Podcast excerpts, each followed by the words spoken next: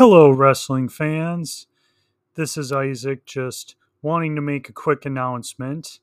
I know in my previous episode that I recorded with Gannon Lynch, I said that today I would be releasing a new episode breaking down the results of the 2022 midterm elections and well as you see that hasn't happened yet. There was there was a scheduling conflict and and we had to reschedule. So now the plan, Lord willing, is that the episode will drop this Sunday, November 13th.